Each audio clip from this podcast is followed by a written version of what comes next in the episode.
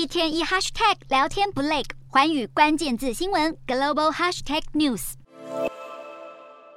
欧洲议会四日举行投票，以六百零二对十三票的压倒性多数通过新法，要求欧盟境内的电子产品统一采用 Type C 规格的充电接头。预计新规定二零二四年上路。这项新规定所涵盖的项目包括智慧手机、平板、耳机、数位相机等产品，目的是节省成本、环保以及便利使用。然而，苹果公司却可能受到强大冲击，这等于是迫使苹果替换掉 iPhone 独家使用的 Lightning 充电线，商品才能卖到欧洲。不过，欧盟表示，这个做法有望每年减少一千多公吨的电子垃圾，并节省至少两亿欧元的支出，相当于台币六十三亿。因此，欧盟不会停止推动相关政策改善。欧盟占据全球最富有的消费阶层，所提出的监管变化往往会影响全球产业常规。因此，这项统一充电线规格的新法，预料将在全球掀起连锁效应。